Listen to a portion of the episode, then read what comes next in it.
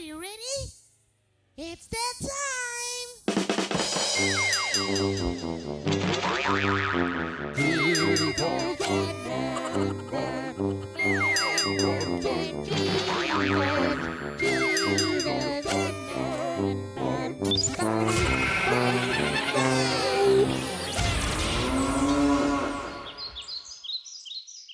Welcome, ladies and gentlemen, and Ian, to the latest episode of Man Buns and Jesus. Um, my name is Pastor Josh Laborious. I'm a pastor out in uh, Eastvale, California. And the gentleman here on the podcast with me today, um, and every time we do this, because we're both gluttons for punishment, is Pastor Ben Olschlager, pastor of Good Shepherd Lutheran Church in Lake Orion, Michigan. How you doing this morning, Ben? Uh, well, it's one o'clock in the afternoon for me here, so the coffee's wearing Well. off. Uh, uh, I'm doing pretty good today, Josh. Um, I, unlike Josh, did not uh, go to the National Youth Gathering this year. So if it sounds like Josh is just absolutely uh, on the on the doorstep of death for most of this episode, it's probably because he's recovering from that. You got back yesterday, I'm assuming. Oh no, I got back this morning. Oh, you got back this morning. Wow. I, I pulled into my apartment complex at twelve thirty in the morning. Okay. God bless you, sir.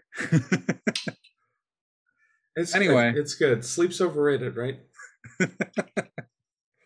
so Josh is recovering, um, and we thought we'd give ourselves a nice softball of a topic this morning, afternoon, depending on what part of the country you're in, to uh, to talk about today. Um, and I heard this story come out of the youth gathering that uh, I don't I don't know if you've heard this one or not, but that uh, there was this secret cabal of of people running the youth gathering that are secretly trying to encourage uh, LCMS pastors to lose weight by continually holding these things in the deep south in the middle of July. Um, because if you want to lose weight, what better way than to walk around outside in 115 degree heat and 90% humidity? Um, so uh, none of that is actually true, but it is an example. Well, we're going to well, talk about. losing weight by going to the gathering is a reality. that that's true. That is true. Whether it's it's actual weight or just water weight, you do lose weight. But anyway, I, so that me me saying that was purely an example of what we're going to be talking about today. That is conspiracy. Hi, Chris. Um, he says hi. um, She's So bringing me coffee because she's a saint. yeah, yeah, she is. Uh, so we're going to talk conspiracy today, um, and we're not going to dive into any specific conspiracies because it would take eight episodes plus to get through some of them. Like an individual one would take up to eight episodes to dive into, um, and we just don't have the time for that today. Uh, so instead, we're going to kind of talk more generally about conspiracies, um, why they're so prevalent in modern culture, um, what makes them so dangerous, um, and then finally, like how we as Christians should approach things that are uh, considered or even thought to possibly be conspiracy. Um, that way, we can engage with some of these things that have become real cultural problems um, and real cultural issues and do our best to uh, speak to them faithfully. Josh is feverishly scribbling down notes here. It's almost like Yeah. we're forming a plan for this episode or something. I well, I can't trust that ideas are gonna stay in my head. so, first things first, Josh. Uh, as a pastor, um, have you had someone come up to you at at any point in your ministry, and now you're probably what just over a year into your time at at Edgewater? a, a year and three days, yeah. Okay, cool. Um, in your year in three days, have you had someone come up to you and start to uh, discuss as true something that you would consider to be a conspiracy theory. Um, yes, but to my knowledge, not seriously. Okay. Like, if you've spent any time, well, at least back in my day, if you'd spent any time with high schoolers or middle schoolers, a lot of jokes get made about the Illuminati. And it's most of those kids don't genuinely believe in the Illuminati, but they make jokes about it. So, like, I've had people make jokes to me, at least what I think were jokes, what I received as jokes, um, conspiracy theories. Uh, and, and they were, you know, saying whatever about whatever. What I will say is before I was a pastor, um, but still during COVID, I had a gentleman um, who was very convinced that the COVID vaccine was the mark of the beast and a whole bunch of other stuff and it was a conspiracy of the devil i guess. It's it's not. And we're not going to go into like that we're not we're not going to go down that rabbit hole today but like that's it when when i think of conspiracy theories that's the one that i'm like that's that's something. That's that's one of them how about you ben? Do you have do you have any uh people who have seen through the illusion. They've looked behind the curtain. Um, I mean, absolutely. Um, I will withhold whether things happened here at church or just in in the world around us, but I've heard more than a fair few conversations about um a lot of the political conspiracies rolling around today. Don't need to get into specifics there. You know exactly what I'm talking about by just me mentioning that. Um, I think back to what was that our first or second year of seminary uh when we would get those like super apocalyptic prediction uh conspiracy emails at the seminary help desk. Do you remember i those? vaguely remember that yeah Yeah. We would have people send us emails thinking, oh, this is the seminary's help desk. They probably need to know this. Uh, and they'd send us their very uh, detailed but not well thought out predictions for how the end of the world was coming. And like it included a lot of conspiracy theories about uh, who different people were in in modern life and whether they were uh, particular figures from Revelation. Um, you know, Steve Jobs was a uh, a popular one at that point. He hadn't passed yet, and there was a lot of blame thrown his way for for things. Um, which and and here's and here's i think one of the things with conspiracy theories in general i think with a lot of them there is a maybe a grain of truth that has grown out of control right like using the steve jobs example i think one one could pretty easily argue there are a fair number of negative things in the world in society that he is at least on some level responsible for right? For encouraging certain elements of our materialism or or whatever right? So there's there's a little bit of truth to that but to say it was done with malicious intent to de- to say he was some sort of evil mastermind like you're taking that grain of truth and you're making it into into a freaking beach okay um and i th- i th- and this is this is getting to one of the questions you introduced, right? And that is where where kind of do conspiracy theories come from? Why do we why have they become so much bigger? And I think and this is speculation, right? I don't have I can't prove this. I don't really think this is provable because you would need, you know, a second earth as like a control and anyway, I think one of the things is what what the information age has done, what the internet has done, and specifically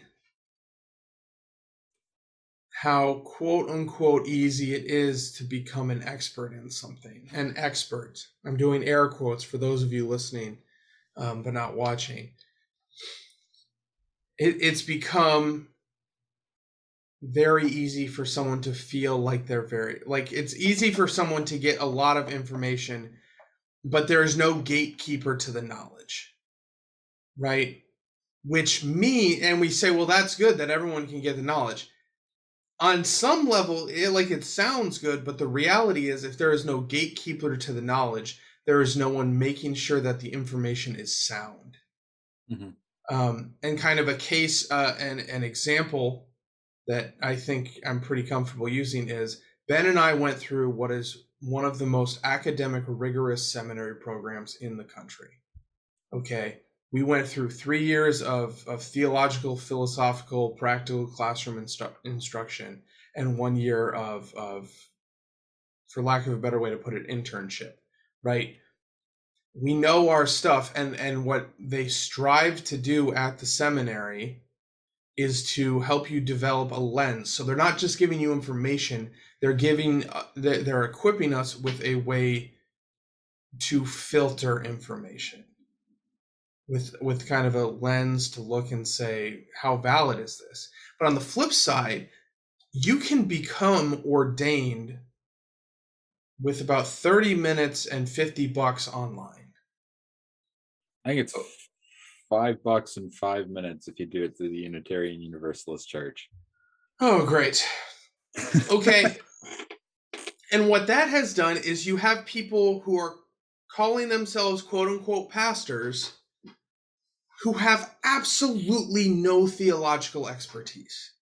And they have no lens with which to look at theologians or or commentators or or anything. They have no no lens to look at and say what is the validity of this other than their opinion and their gut. Okay? And that's the realm of theology, but I think you can you can argue that applies to everywhere there's a conspiracy, somewhere along the line there are people who are woefully unqualified who have developed quote unquote credentials because this is the age of information and now their word is taken as as fact Mhm. but i think what has supported that is the fact that there are large conspiracies that have been that have come out right? You have things like the watergate scandal. You have things like some of the information uh, that like the snowden leaks right? You have these big caches of information of of things that before the information came out would have been called a conspiracy. So you have all of these people who can I, i'm going to call it what it is can pretend to be experts and then you have a few cases where conspiracies turned out to be true giving validity to them because you can't just say that could never happen because you know you might have said the same thing about some of the things that Edward Edward Snowden leaked, and the Mhm. reality is it did happen and it could happen. So I think that's why in in today's age conspiracies are so numerous and they and they thrive. Mhm. And, and I think those two things are part of what's created this condition where we don't trust anyone and at the same time we pick some really weird people to trust.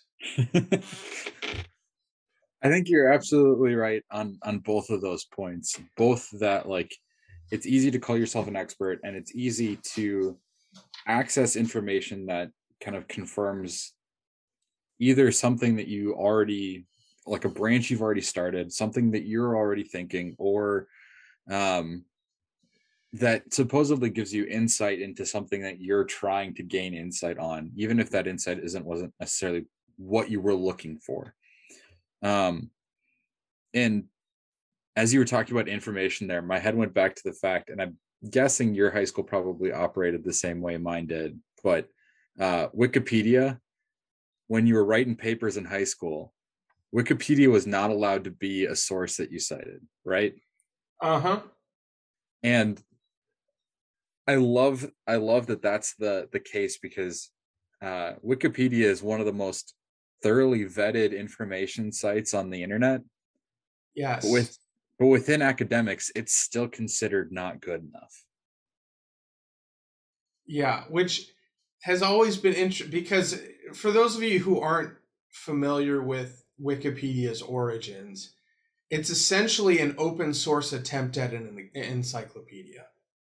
Right? The the core effort of Wikipedia is not everybody has the the ability to purchase, you know, thousands of dollars of books from Britannica or one of these other older encyclopedia companies or, or has the the access to an academic library where, where they would exist so they have kind of this public this open source self-regulating encyclopedia which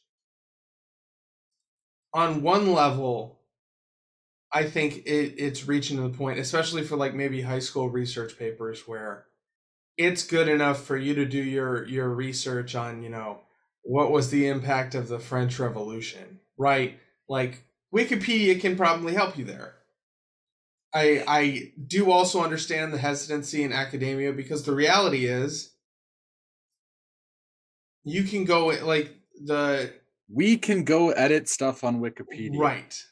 There again there's no gatekeeper for the information. And while i'm i am certain that incorrect information is is frequently spotted and corrected by people who do know what they're doing um there's no real guarantee there, there's no like there's no guarantee that it's been through that. Mhm. Right whereas if a book gets published before it's published everything said in the book is thoroughly vetted and then it's pub and like you can't go back and change it because it's printed. I mean, you I guess you could take a Sharpie to it, but then people are going to look at your encyclopedia where you cross things out in Sharpie and say, "Wow, you're an insane person." I mean, it is it is worth noting that like when errors are found in in a lot of published works by more reputable, you know, publishing houses and that kind of thing, they'll issue retractions and and update editions of books uh, so that they actually contain the accurate information that they need to hold. Um, and so that they can sell the second edition of the book. no, there's that too. But um, Is that a conspiracy theory? is that a conspiracy theory? Uh, no, I think that's just a conspiracy. I think uh, obsoletism within uh, consumerist society is Companies want to continue to make money. Yeah, exactly. Um, I was never mind. Anyway, um, so as as I'm looking at this too, I think I'm also kind of approaching it from this from a perspective of people want to be in the know, right? So it's not just a we have access to information that may or may not be good, and it's not just a um people can make themselves experts and and set themselves up as experts with very little effort um when they may have no clue what they're talking about but i think there's there's a receptivity to it within our society that also helps contribute to the problem.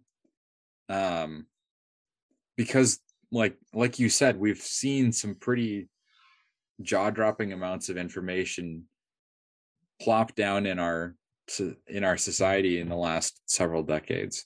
You know watergate a great example. Um, the uh, wikileaks stuff another great example. Um, or even something as simple as like the uh, there was a leak a couple years ago basically confirming what everybody had suspected and that after a certain amount of time apple kind of um, writes into the programming of their operating systems that certain aged products are going to go obsolete. Um, so even if it's working fine, once you update to a certain operating system, it just poops out and it's done.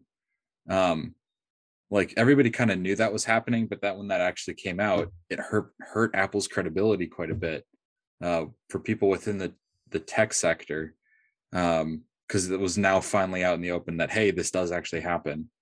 Um, but like when you see those things, you must you like it encourages you to ask yourself where else am I being lied to, or where else are people hiding things from me? Uh, and it makes it so that when you see these pieces of information that come from questionable or uh, not credible sources, um,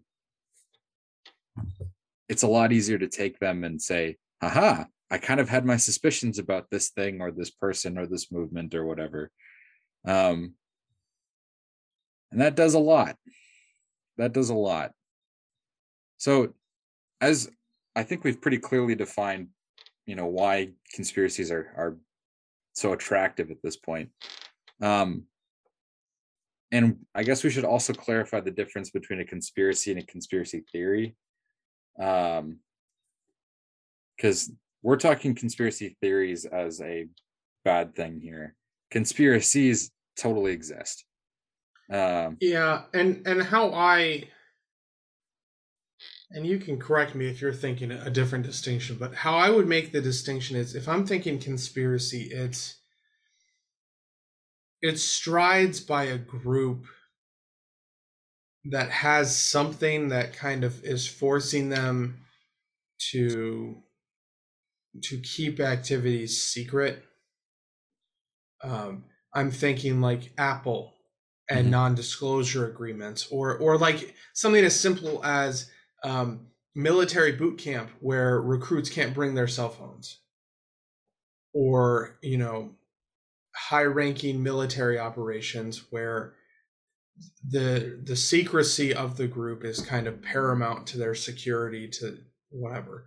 Um, or even perhaps the most obvious example would be like conspiracy to commit murder like that the crime of conspiracy. Yeah. you have the You're- plan in place and that there's intent there. So you- you're making plans and it's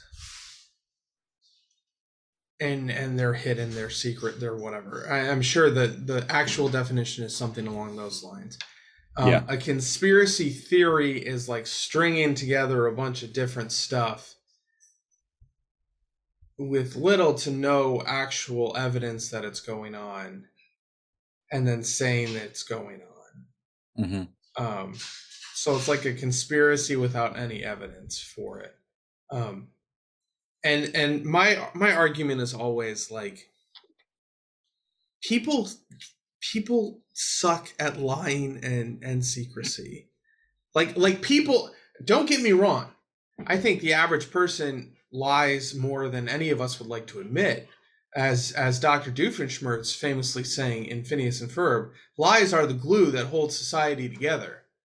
Um, it's a great song. work If you have a if you have a chance, search it up on YouTube. I'm sure it's it's worth your time. Um, but people suck at lying. If the, as, I mean, most people can they can pass off one lie, but if they got to lie again about the same thing, like most people, they get their stories mixed up. They get they don't like. I I was actually on on the flights for the gathering. I was reading a book called Telling Lies by Paul Ekman. He's a he's a um, a researcher who um, he he's studied very thoroughly like the human ability to lie and and he did it more in a sense of like he was working on behalf of people who most specifically people who struggle from suicidal tendencies who are in um, secure facilities and they're getting interviewed for whether or not it's safe to let them go home on a weekend to see their family. And it's like it's really important to know whether or not the, that person is lying because if they're lying about being in a good pl- in an okay place mentally you and you're letting them go home unsupervised like that's that's a very dangerous thing for someone who's really struggling with their suicidal tendencies at that at that point in their life. Okay so that's where his research comes from. But if if you read about it he's talking about all of the things that go into successfully lying because you have to control your emotions. You have to control uh, almost subconscious facial expressions. You have to be able to be consistent with your lie but not um, not scripted with your lie. Because if you say the exact same thing every time it flags. Because memory doesn't work like that. If, if you're telling a story from recollection it's going to be a little bit different every time you tell it. Um, which as a side note gives some credibility to the gospels because it's from four people's four different people's perspective. If they were lying it would all say the same thing. Um, Mhm. but the fact anyway so all of this goes in and and after he goes through all this he says the reality is for someone to be a truly excellent liar they almost have to be on some level sociopathic because there are some some aspects of the human psyche that need to be broken to lie exceedingly well. Okay. And I say all of this to say this for especially for some of these huge conspiracies, like you're putting a lot of faith in a lot of people to lie and keep a secret. And the reality is, in my experience, people are not good at that unless there is something binding them to it. Okay. So like a non-disclosure agreement where the cost of of letting secrets out is going to be, you know, millions of dollars, that's adequate motivation. But some of these some of these conspiracy theories that I just I can't really buy at all. A big reason for that is like what is their motivation for lying? It, it's there are people who say that Christianity is is a conspiracy theory. And I'm like, what was these disciples' motivations for propagating this lie, Qu- this quote unquote lie, right? They all died terrible deaths. They were poor, like as part of the doctrine they were putting forward. Like they suffered, they like they weren't having a good life. They weren't. There was no one putting a like a knife in their ribs over. It was like there was nothing to to force this lie.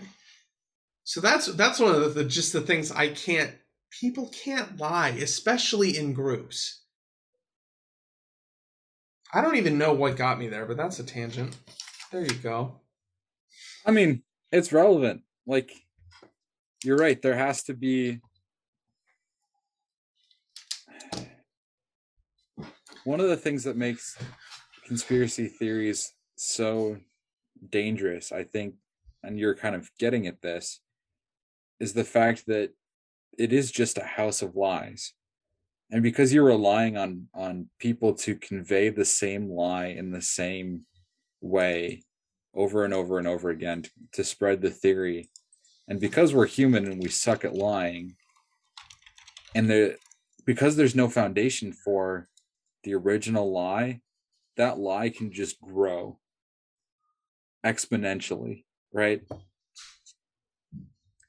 um i'm thinking of the veggie tales uh classic The, The fib weed? monster, the rumor No, weed. going- yeah. The- yeah the rumor weed so like the the original rumor um i don't even remember what the original rumor was. Somebody can drop it in the comments. Um and th- so there's an original rumor and the weed starts out this tiny little thing um a few inches high.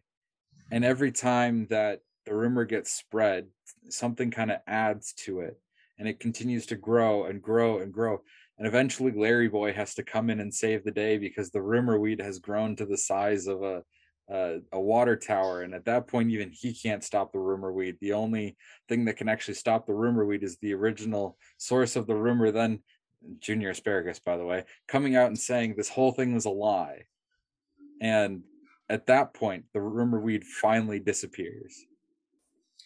Well, there's that- a very similar VeggieTales episode with a fib, and it starts with the little fib, and then every time he tells the lie again and again and again, the fib gets bigger and bigger and bigger until it's also the size of a water tower, destroying everything. And I think it's I think it's finally defeated by him telling the the original truth. There's some there's some repetition there.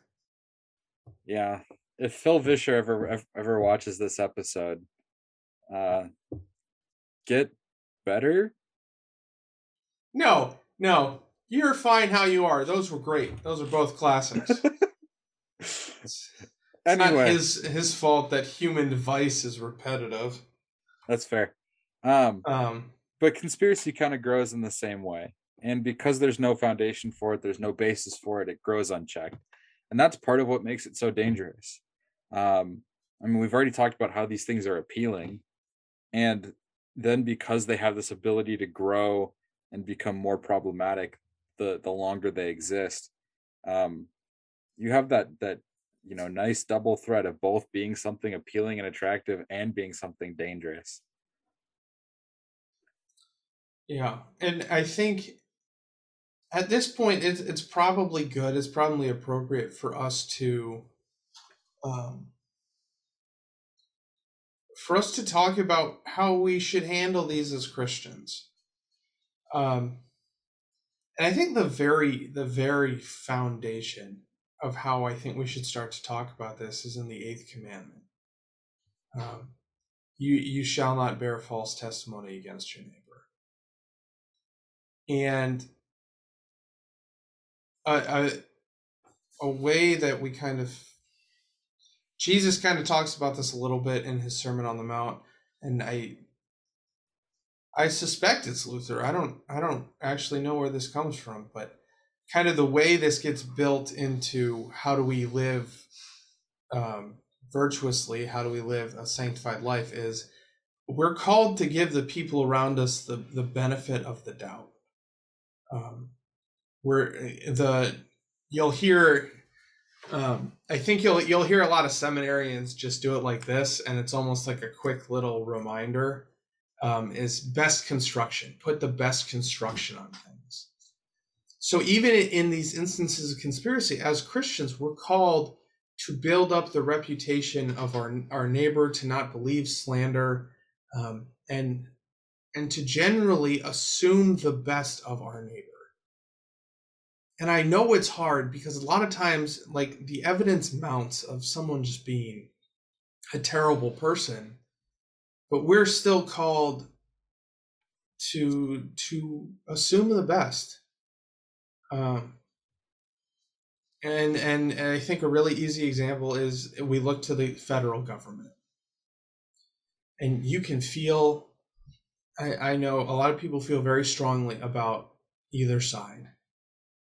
And and here is the reality.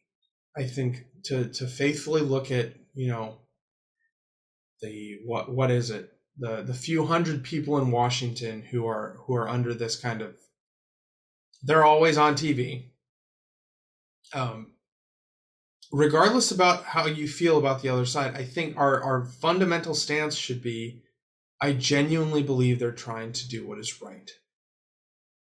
And I may disagree. I think, I, and and you can say, you know, I think their sense of what is right is skewed.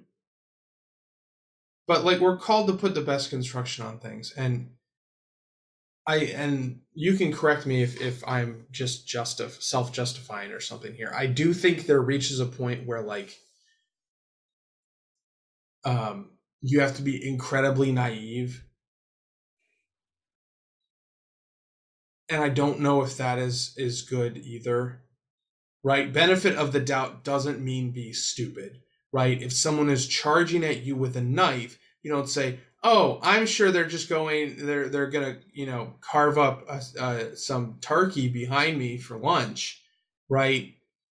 You should make the assumption that this person charging at you with a knife means harm and and uh, react accordingly right so i think there's there's a line. I can't tell you where it is. I think it's contextual. But i do think there's a line where it's like give them the benefit of the doubt but you don't have to be an idiot about it. Yeah. I i think your your example there is is is good. Uh, looking at at government and looking at the the frustrations that a lot of people have with the way that government operates.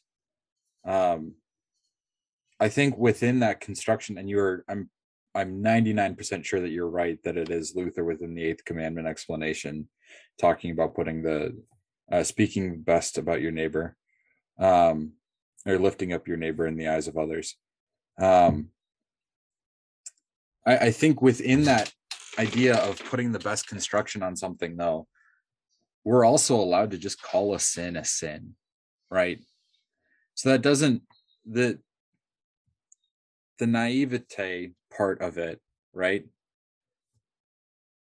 we don't need to be naive of faults or character flaws or sins within a person right um we can believe that somebody we disagree with is doing what they think is best for their constituency, for the country, etc. While at the same time thinking that what they're doing is absolutely sinful. And so I, I think you're you're absolutely right that like as we look at this idea of conspiracy theories, right? We need to remember that as Christians, the majority of these things are just pure slander, right? They are almost completely baseless. There's often like like Josh said that thread of truth which does not lead to near the you know, uh, the the conclusions that some of these theories draw. Um, what's a safe conspiracy theory that we can get to here? Um, The moon landing. I really hope so. All right, cool. So, for those of you who don't believe that NASA landed on the moon, um, you might want to turn this podcast off now because they absolutely did. Um, and there's multiple ways to prove that. Um, but like within the conspiracy of the moon landing thing, there's like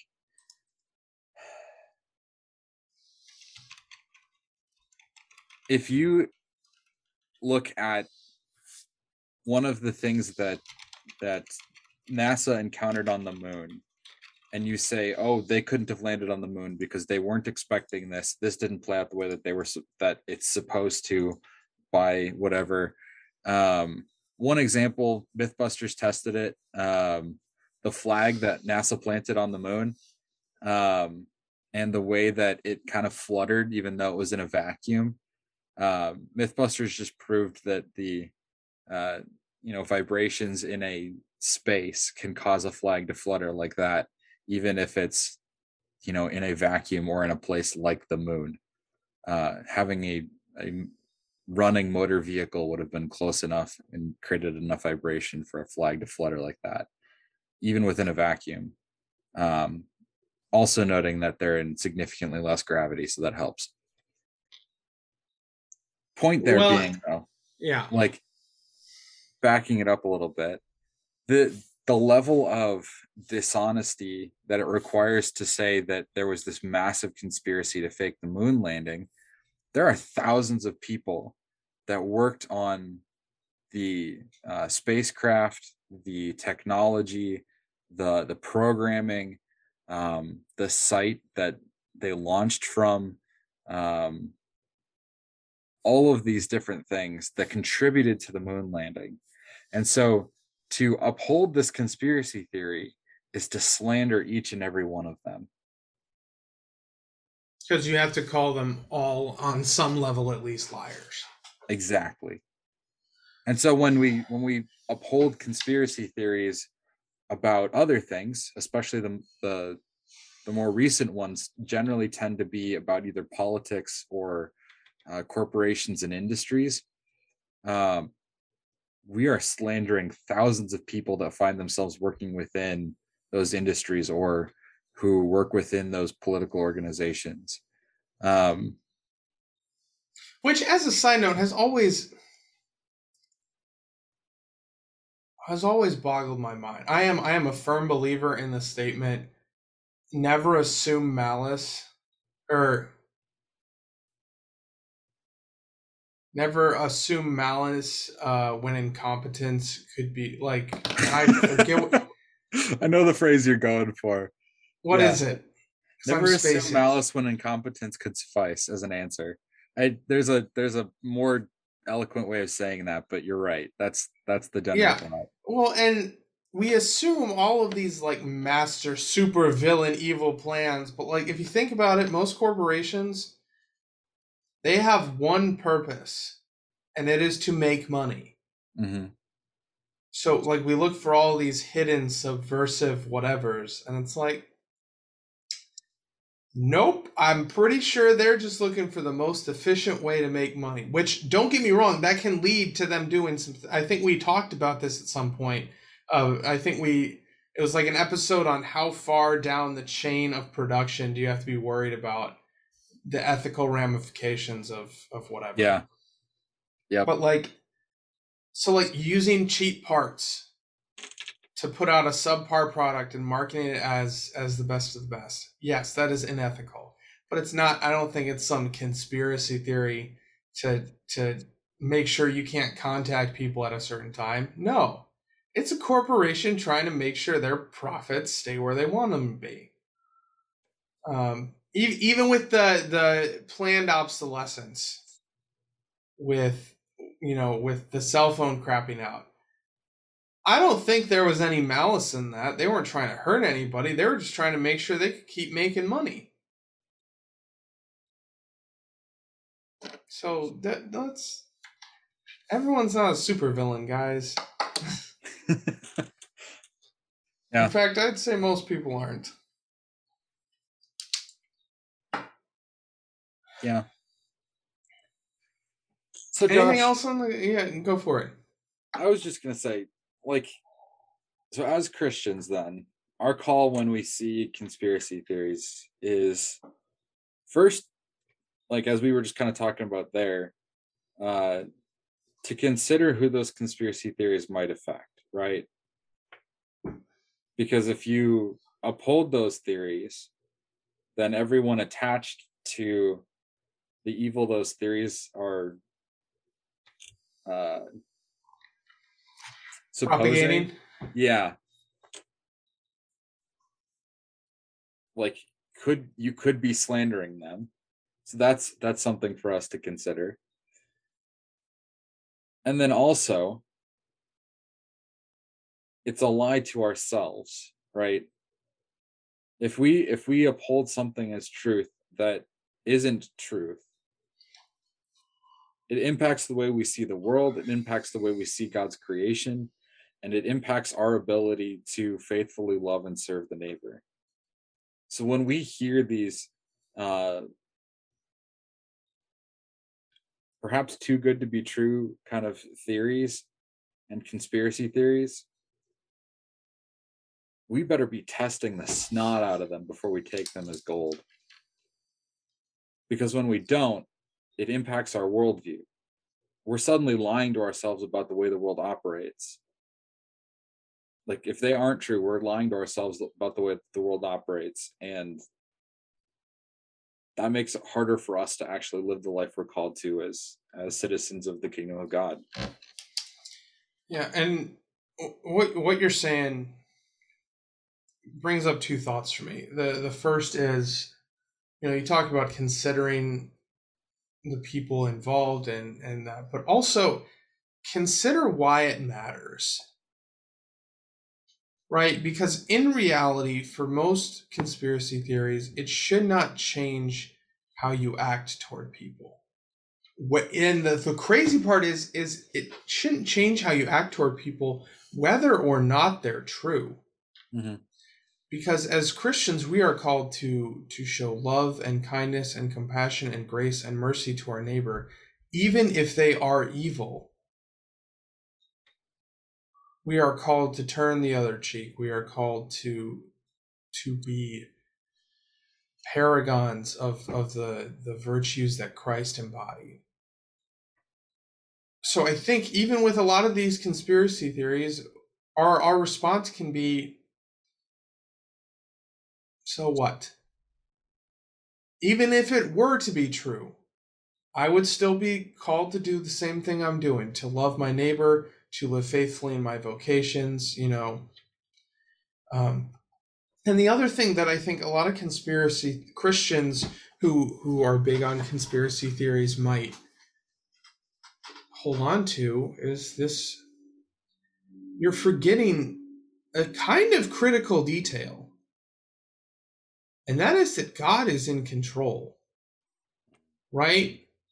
No one's no one's sly enough to get something beyond his watch. And if he needs to intervene he will. So when when people get all bent out of shape and they're they're panicking and they're losing their minds over conspiracy theories it, I think maybe the best place for us to stand is we got to remind them that Christ is preeminent. Christ is in control. He is ruling. He is reigning, and and God is going to take care of what He needs to, to take care of. So, you know, I, I think it's okay for maybe you to speculate about conspiracy theories every once in a while. Um, I do. There there are sometimes I look at things, I look at news and I'm like I don't know if that's really what's going on here. But that's where it stops. Because we are called to build up our neighbor, we're called to act in love and kindness and mercy to our neighbor, regardless of what's going on. And the reality is, if something's really that bad, God's gonna make God's gonna take care of it. Okay. Yeah. Um, we we don't have a God who's just kind of sitting and watching us scurry around with no care for His creation. We have an active, living God who who will take care of us. Um, His justice ultimately of, will prevail. Yeah, right. And in however many years, whether it's you know tomorrow or whether it's a million years from now, when Christ comes again and we're all um, when all the faithful are, are called to him and we're celebrating in God's perfect new creation, we're not going to care about any of this stuff. So maybe maybe a little bit more of that perspective would help would help us. I'm there. I'm there. If we're we've agreed a suspicious amount on this podcast. That's a conspiracy right there. There's yes. there's a hidden third party that's forcing both of our hands.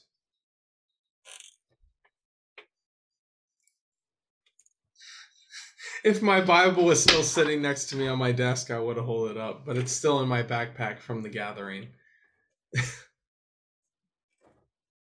a suspicious third party. I got you. It's the Jesus book. It is the Jesus book. Anyway, I'm I'm becoming dangerously incoherent. So yeah, let's do takeaways. um, I I think my takeaway is that er, you know with conspiracies with the conspiracy theories, just remember that none of that changes how you are called to act toward your your brothers and sisters and your neighbors as Christians, um, and maybe maybe you do something every day to remind yourself that God's in control no matter what's going on. Um, for those of you who watch the news a lot, I would encourage you maybe maybe print it out and tape it to the top of your TV like God is in control just so every time the news starts getting you getting you crazy you can just look up on your TV and be reminded. Or you know if you're classy and you don't want to have a strip of paper taped to your TV maybe you get one of those like vinyl things and you put it nice on your wall in a pretty font and it says God is in control or, or get your uh, get yourself or your mom or your grandma or somebody that you know that does those uh what are they called? Needlepoint yeah those are classy. Those are classy. Yeah. what about you ben? What's your takeaway other than um, something about needlepoint I think my big takeaway is just to remember the impact, right? Um, we like to think of our lives as as being in a vacuum, and especially when things like um, conspiracies come up, we need to remember that you know the belief in a conspiracy theory, um, the lie that conspiracy theories often are, uh, impacts more people than just yourself or you know the handful of people who that conspiracy theory is reacting against but it also impacts you know hundreds if not thousands of people who uh, find themselves connected to that industry business political party etc um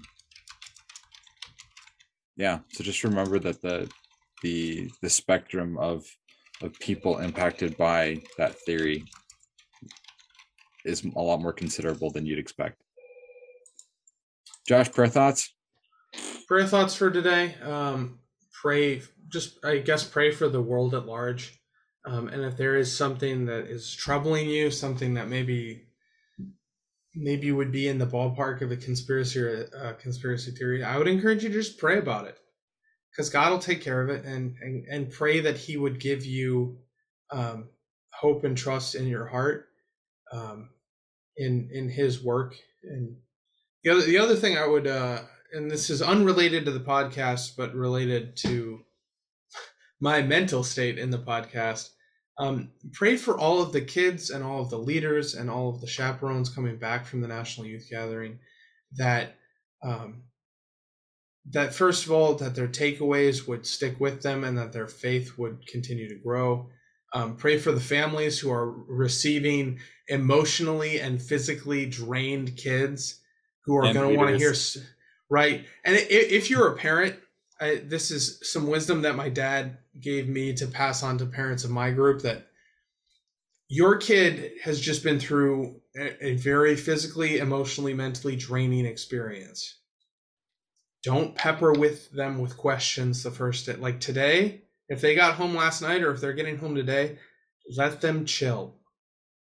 Let them rest. Let them, you know, whatever let them kind of they, they have to organize everything that just went on and they they have to kind of integrate it and and figure out and, and kind of settle everything in their head so give them a couple days and then i am sure they will be happy to tell you stories and to talk about everything that they experienced at the gathering but they might take it might take a little bit so pray pray for those kids pray for the families and pray that the gathering wouldn't be you know, we did the gathering, but now, you know, we're not going to go to church for four months. Pray that it would lead them into kind of continuing faith development. So those are the prayers for today. Um, and shameless plugs for the day. this is Man Buns and Jesus. Uh, so we, we ask, um, subscribe to us on whatever platform you listen on. Um, it's not a huge deal to us how many subscribers we have, but it, it does mean uh, it gives us a little bit of validation that that people are consistently listening and that's kind of cool. But what's more is if we release other content you get to see it and uh and some of it we don't announce. We just kind of put out and and let it sit there. Um and we do have a facebook page. You are welcome to like it. We don't do a ton on it it's mostly there so if you want to come on the show or you want to propose a, a, a topic and you don't personally know either of us you can do that. You just throw it uh, you message that facebook page or you post it uh, and tag that facebook page and we'll see it and we'll add it to our growing list of topics and um, or and or guests. Because no matter who you are we'd love to have you on the podcast and, and have a conversation. So um, i think that's all the shameless plugs i have yeah. Brothers and sisters go in peace. Serve the lord. Thanks be to God.